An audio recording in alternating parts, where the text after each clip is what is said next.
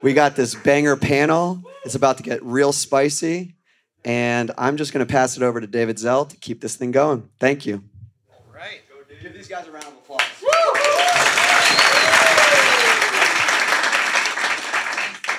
All right. Whoa, it's working now. This is the flared gas mining panel. Uh, let's start with some introductions. Yeah, um, Brent Whitehead, uh, co-founder of Giga Energy. Giga Energy is a vertically integrated Bitcoin mining company that primarily focuses on flare gas. Um, we build all of our stuff in house, uh, and we're based out of Beaumont, Texas. Uh, Steve Barbour. I'm a chess grandmaster. I whooped David's ass twice out in the lobby. So if anyone wants to challenge, I'll, I'll be out there later. Um, I own Upstream Data, similar to Giga here. I sort of describe us, if anything, as horizontally integrated. Uh, I only care about one thing: is building Bitcoin infrastructure for people. Um, so, trying to build out on the horizontal level. Uh, I'm Troy Cross. I'm a philosopher, uh, academic philosopher. I'm a fellow at the Bitcoin Policy Institute. My uh, wife, when people ask her what I do, say, says I'm a Twitter influencer. Uh, and um, some of you know me as the uh, chief enforcement officer of ESG and the, reporting directly to the Bitcoin CEO. All right, this is going to be a great panel. Show of hands, how many of you know what flare gas mining is? All right, we can Excellent. skip question number one. Who are you? oh, I'm, I'm David. Hi.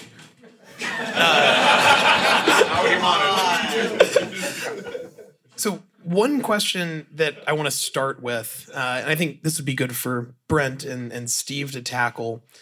Talk to us about the total addressable market of flare gas mining. And I guess the specific question I have is what do the economies of scale look like with this form of mining compared to in industrial scale Bitcoin mining? Um, so right now, globally, there is five trillion cubic feet of gas flared each year. Um, roughly, that's enough to power the entire continent of Africa.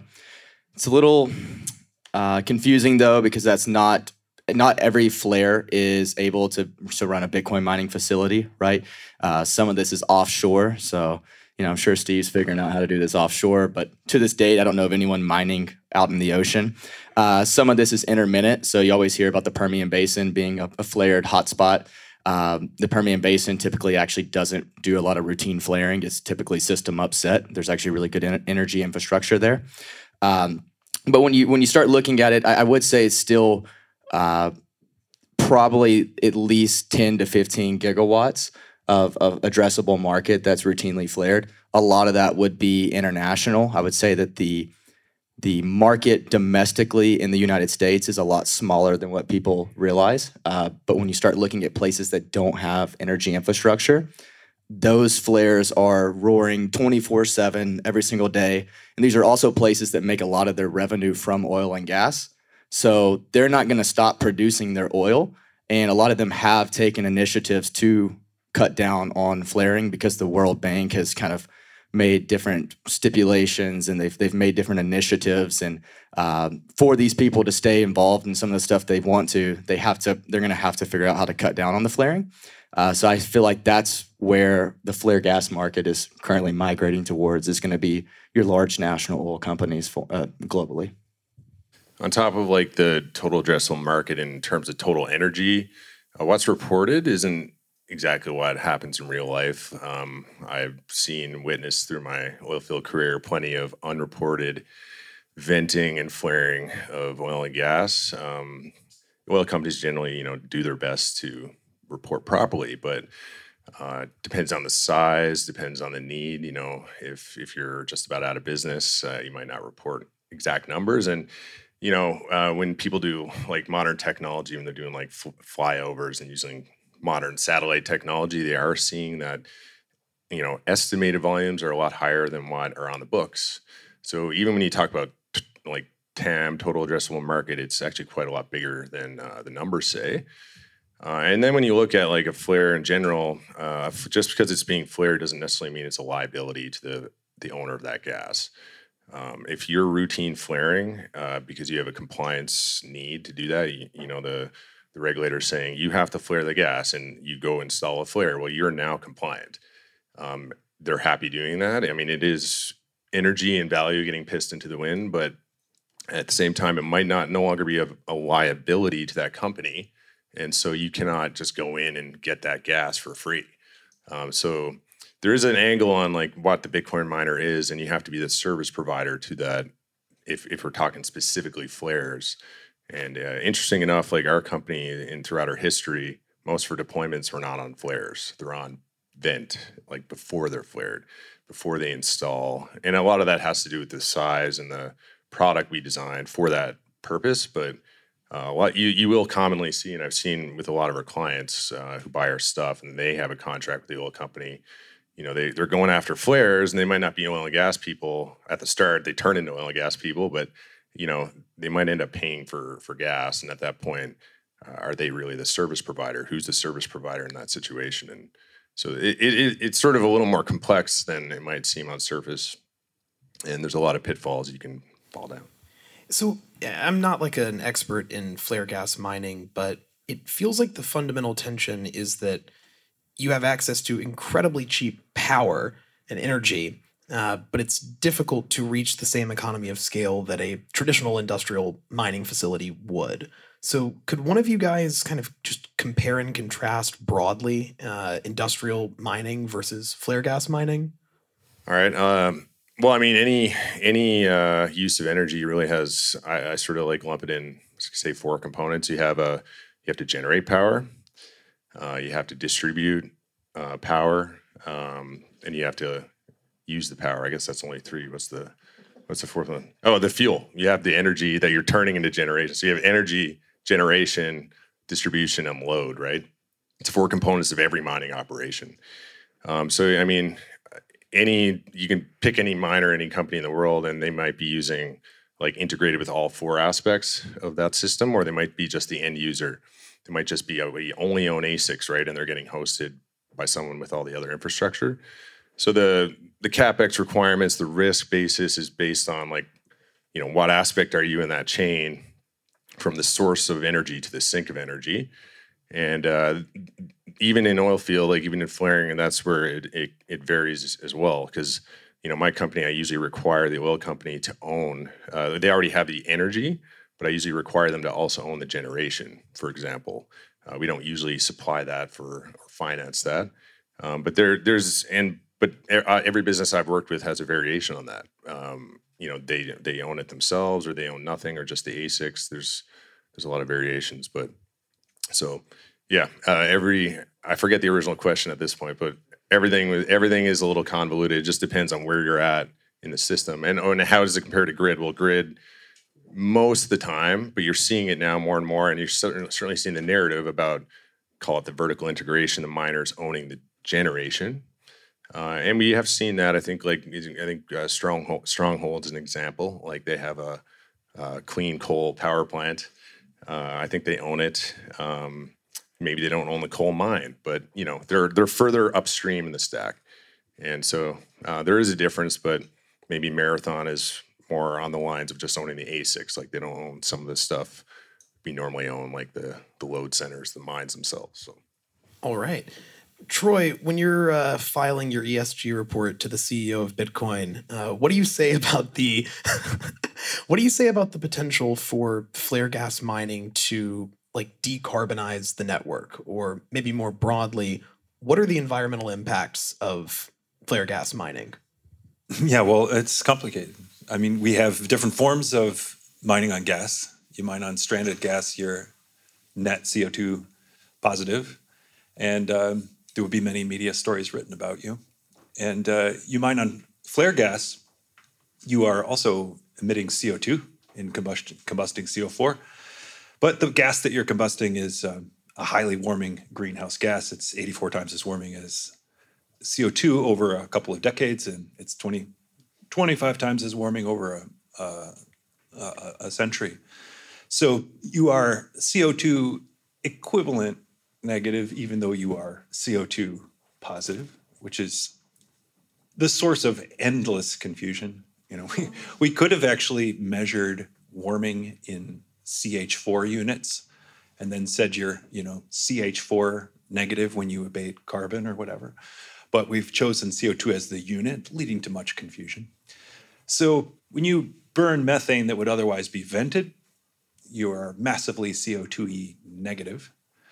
And when you burn methane that would otherwise be flared, it gets complicated. How CO2e negative you are depends on what that flaring operation would look like and how efficient it is.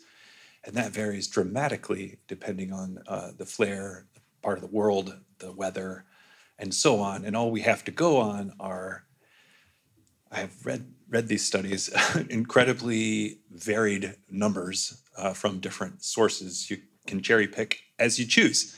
Uh, Digiconomist picks the numbers that say we're already at 99% efficiency everywhere. Don't worry about it. And um, you know, Bitcoin industry reports will pick this number from 68% efficiency from flare gas flaring in Alberta uh, under typical wind conditions, right? And then, then it's a reasonable number, somewhere around 91 or 92% worldwide. So, how CO2e negative you are uh, varies a lot. But there's a further complication, which the FUDsters won't let you forget about, which is that you might be providing another source of revenue to um, oil and gas extraction, which is itself going to be CO2 positive. So it's a anything but a simple picture. And this is why you know mining on landfills is like so appealing because uh, there are a lot of landfills that are not right now even capturing the gas. They don't even have a GCCS system installed. The smaller land, landfills, they're not flaring; they're just venting. And so it's pretty easy to quantify how much gas you're capturing and what you're uh, you're converting. Also, landfill gas itself, uh, when you burn that, you're producing CO2, but that CO2 is not counted uh, by the EPA because it's organic matter decomposing, and that CO2 would have already escaped anyway. Yes, it's clown world. I know. Just hold on.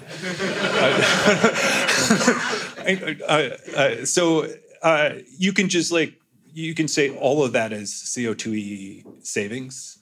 And then, I mean, here's why you go down this rabbit hole because that multiple is so large that when we think about the carbon impact of the Bitcoin mining network as a whole, and yes, I realize it's zero uh, because we just use electricity, but the indirect effect um, on, on warming gases, uh, given that large multiple, very small amounts of uh, vented methane being mitigated uh, make a huge impact. And you know, conceivably, and I I can't nail this number down for various reasons, but ballparkish, ballparkish, maybe a thirtieth of the network on vented methane, and the entire network is carbon neutral, and more than that, and it's carbon negative equivalent. And then holding Bitcoin is a carbon negative activity which means the more you hold of it, the more you are reducing global warming, which is would be a nice thing, you know, if we eventually ever got there. So anyway, that's that's why the the impact is so potentially large and outsized. And the questions that these operators here can answer is like, how realistic is any of this? Because the theoretical numbers we have are on like the size of like the total, you know, look at the Cambridge site we got eight times as much energy being flared on oil and gas fields alone as the entire Bitcoin network uses. And then you realize that flaring is only like what, 2% of all mining? Then you're like, okay, wait a minute. So we could do 50 fold times another eight. Holy crap. Like uh, you could, you know, and, and then so you, you think, and you can do the same similar with, with methane on landfills and then that sort of back of the envelope uh, calculation runs into operational realities, which are vastly, vastly different. Either of you want to comment on that? No, definitely not. I mean, yeah. I mean, the world the world is on the carbon accounting standard. I mean that the the fiat world, um, and that's where the money flows from. So even though I disagree with uh, the carbon accounting narrative, uh, even my company complies with it. I mean, when I do a pitch to an oil company, and especially these big ones, they're all ESG focused. And you will find in my pitch deck that we are reducing your emissions, your carbon footprint is reduced. Um, I generally, you know, advocate not to uh, legitimize carbon accounting because I think it's a fraud. Uh, I, I, sincerely believe that. Um, I think what's more important in society, I've said it a lot uh, on many different panels, is what actually matters is waste reduction. Uh, waste in the general sense, human labor, uh, resource waste, uh, materials waste. Uh, not wasting things is a good thing, you know. I remember uh, growing up in grade school, they talked about Native uh, Canadians would use every aspect of the animal, and and you know, modern, you know, the white man came over and shoots it and leaves a lot for scrap, right? Like that was a common.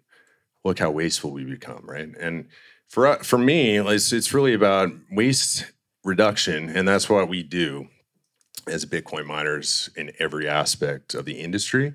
In our niche, like the oil and gas, even the landfill stuff, we're talking about waste reduction. It's potential energy going to waste, and we're using it. And we do have limited resources available to us, like based on you know the human manpower, human manpower across the globe. So using using using it wisely is is what's important and uh, that's why I generally don't. Uh, early days, I actually really preach the the carbon reduction thing. Like everything Troy's saying, like the we use about 25x for like methane, uh, CO2e reduction because that's like the EPA's number. It's the EPA's number, yes. Yeah. So we just base it on what uh, the actual accountants are saying we should use. And in all my early decks, that was like the focus. That's how I was trying to get my message out there when the oil companies thought I was a wacko. Um, but you know, it, it, it is what resonates. Um, but you know, when I when I preach the gospel here about Bitcoin or anywhere, I'm more I'm more personally focused on the reduction of just wastage in any form that might be. But everything's everything Troy is saying is legitimate, and that is the.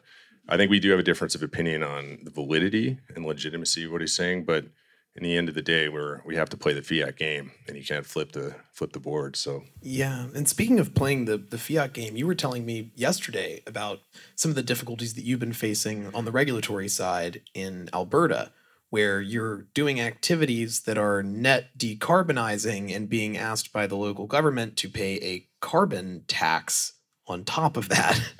Can you maybe kind of relay that story quickly before I toss another question to Troy about regulation?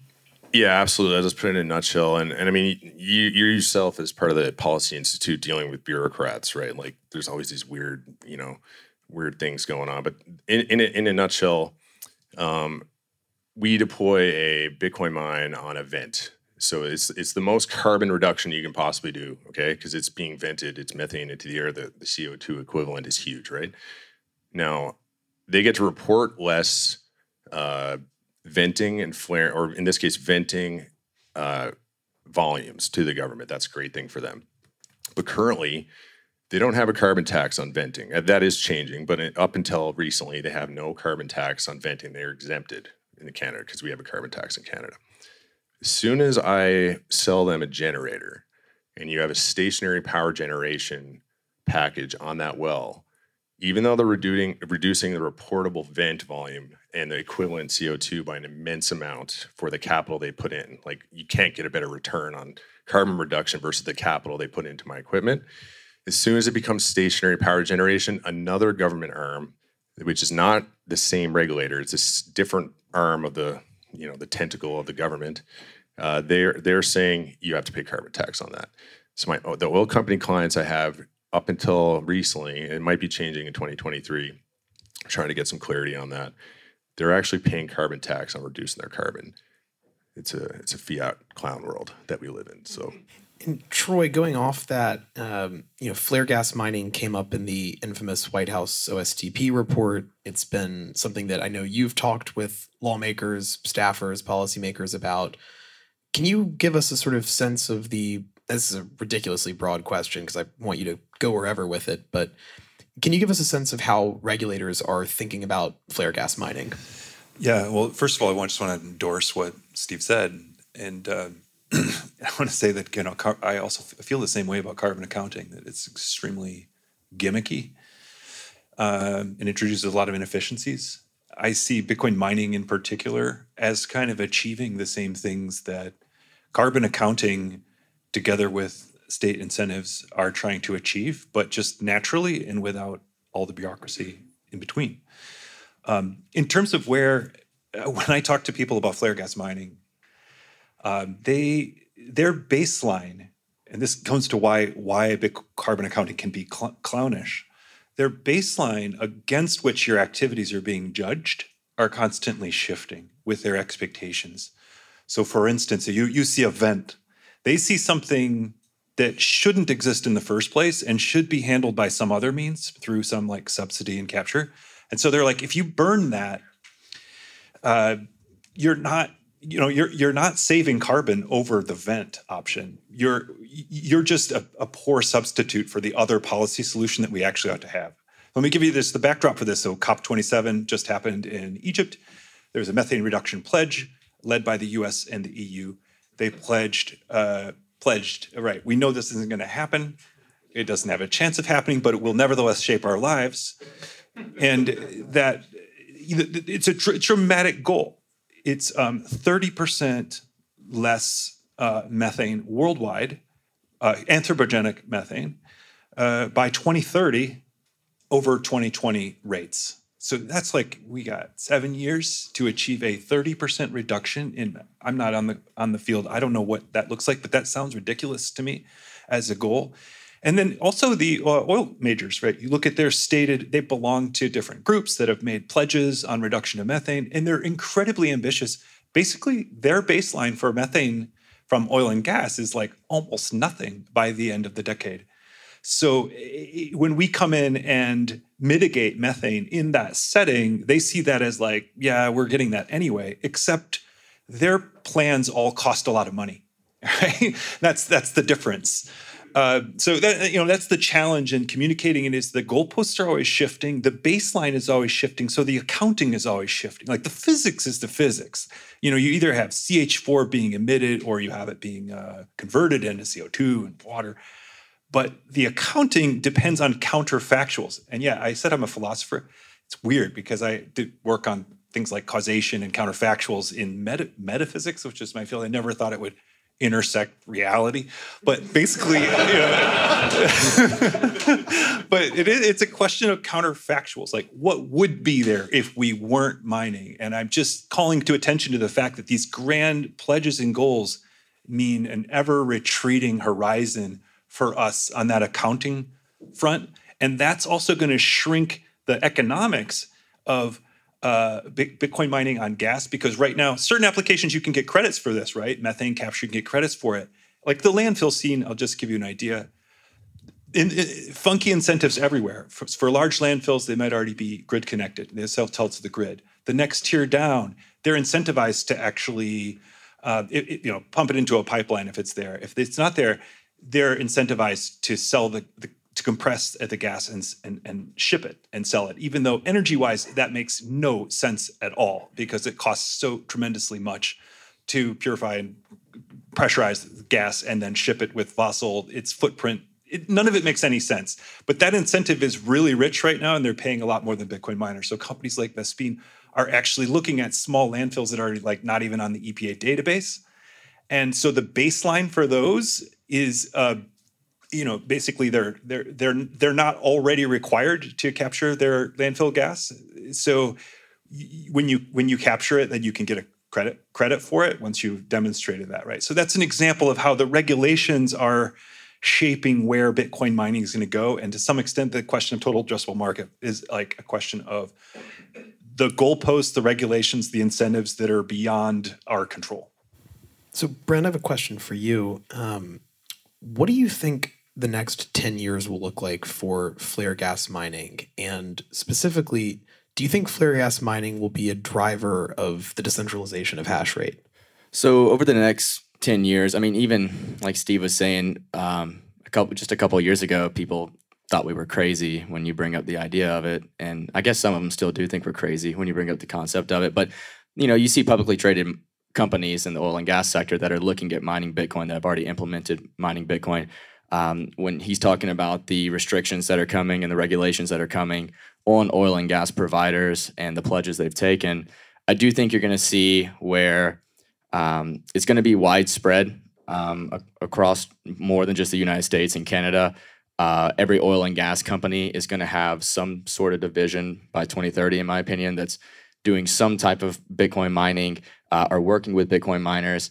Um, because I don't think they're going to have a choice. Right now, I think a lot of places, like he was saying, if they're compliant with their flaring, they they don't really they don't they don't make a lot off of what the gas that they sell, and it's a lot of um, work and capex that goes into doing it yourself completely on a large scale. So a lot of them would just assume to continue to flare it, and then they run into issues where uh, royalty owners would say, "Oh, you you know, I was getting paid zero before, uh, but now this person's mining Bitcoin." I want to get paid full market rate for my gas, right? Well, that person's not paying the full market rate. So there's just a lot of nuances that go into that that I think um, oil companies aren't addressing now, but will have to address. Um, I think that you may see a world in which if an oil and gas company isn't mining Bitcoin themselves in the next couple years, uh, they may be paying miners to come take their gas because they literally will have to shut in their well if they don't. Uh, I've we've already seen that a couple times with a few pubcos that we've worked with that they basically anything you wanted you could get. They were even willing to give loans for the generators, whatever, because they were not going to be able to turn on their well unless they were able to find out some solution uh, with the flaring or with the gas that was stranded. Um, I think this is, I, to me, this is why I get really excited about flare gas Bitcoin mining, stranded gas Bitcoin mining, is because it does create a more distributed network. Uh, and not that I'm against grid miners, but I do think it's fair to say, I, I feel as though, my opinion, everyone flocking to Texas, everyone flocking to ERCOT, everyone flocking to the United States, um, long term could pose a risk for Bitcoin mining. Uh, I think when you start adding up all of the, because that's that's why you do flare gas Bitcoin mining, partially from the Bitcoin side, is is you don't you're not controlled right? You have that insulation. Uh, a lot of a lot of people have probably driven past flare gas Bitcoin mining operations and would have never even known anything was there. It's just a shipping container box, right, on a site. Uh, so to me, I think that's going to lead to us having a more distributed network uh, that that will create a better network and security for all of us. Steve, you looked like you had thoughts a second ago. I have a million thoughts on everything, man. Um, no, I mean you hit that well. Um, uh, I do think absolutely. I think honestly, like from what I've seen, uh, from what I've seen since like when we incorporated in 2017 to the present, it's insane the growth of this niche mining industry, like natural gas, generally natural gas, stranded natural gas. Um, even the guys with, uh, you know, in Tennessee, uh, I'm repping one of our customers, Standard Bitcoin. Some good guys over there. They got stranded natural gas wells. These are these are liabilities too, because I mean, uh, they're treated as liabilities by governments. Say in Canada, they actually attribute a value on that liability if you have a sitting gas well, and the taxpayer is obligated to pay that if the if the actual licensed oil company um, goes bankrupt. And these are problems. And if you can, uh, you know, if these, you know, call we call them stripper well operators when you have these mature wells and you got these guys going out pumping these things and they throw a little bitcoin mine on a property on an asset that they can't otherwise monetize and they can generate profit and eventually pay for that liability to actually cut and cap and abandon that well properly. And it's not you know sitting on the on, on you and I as a taxpayer to front that bill.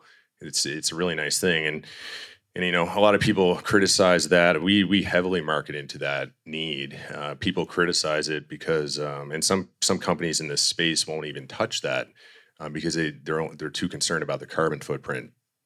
But you know i'm a carbon maxi. I want to see as much carbon produced as possible because the trees are starving. And i want to uh, like they're they're starving and i, I want to feed them. Uh, so i'm i'm doing my best to do charity for the best carbon capture technology of all time which is Mother Nature. So, but that's not even a joke. So, like that's legit. Um, but you know, it, there's there's a lot of opportunities, a lot of liabilities. Troy was talking about like just generally this whole the liability or the the arbitrage gap that regulation creates. It actually just brings in miners. So if they're gonna, you know, you find some arbitrage where they're not treating one landfill uh, as the same as another, and it's going to give you a financial incentive to go mine that fiat.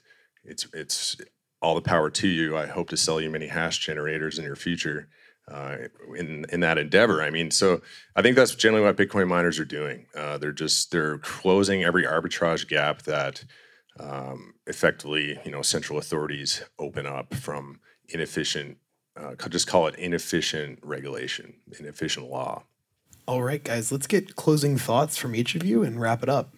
Oh, I think I've said my bit. I'm, I, I, am done. Thank you, everyone. I, I don't have much either. I mean, he just chill. I don't actually have a podcast on coal coming out, but not yet. Uh, I, I, have been uh, uh, thinking about maybe doing a, a, sermon every Sunday after church. When you get home from church, you can listen to me uh, preach all the things about coal you don't you don't know about, and I'd love to teach you about all that. Uh, so you might see me on Spaces soon. So stay tuned. Um, I've pretty much said everything as well. I would say the, the big thing that I always try to leave with is if you're trying to mine Bitcoin with flare gas, you have to own your own power generation. You're never going to make it if you're renting. All right. Thanks for the conversation, guys.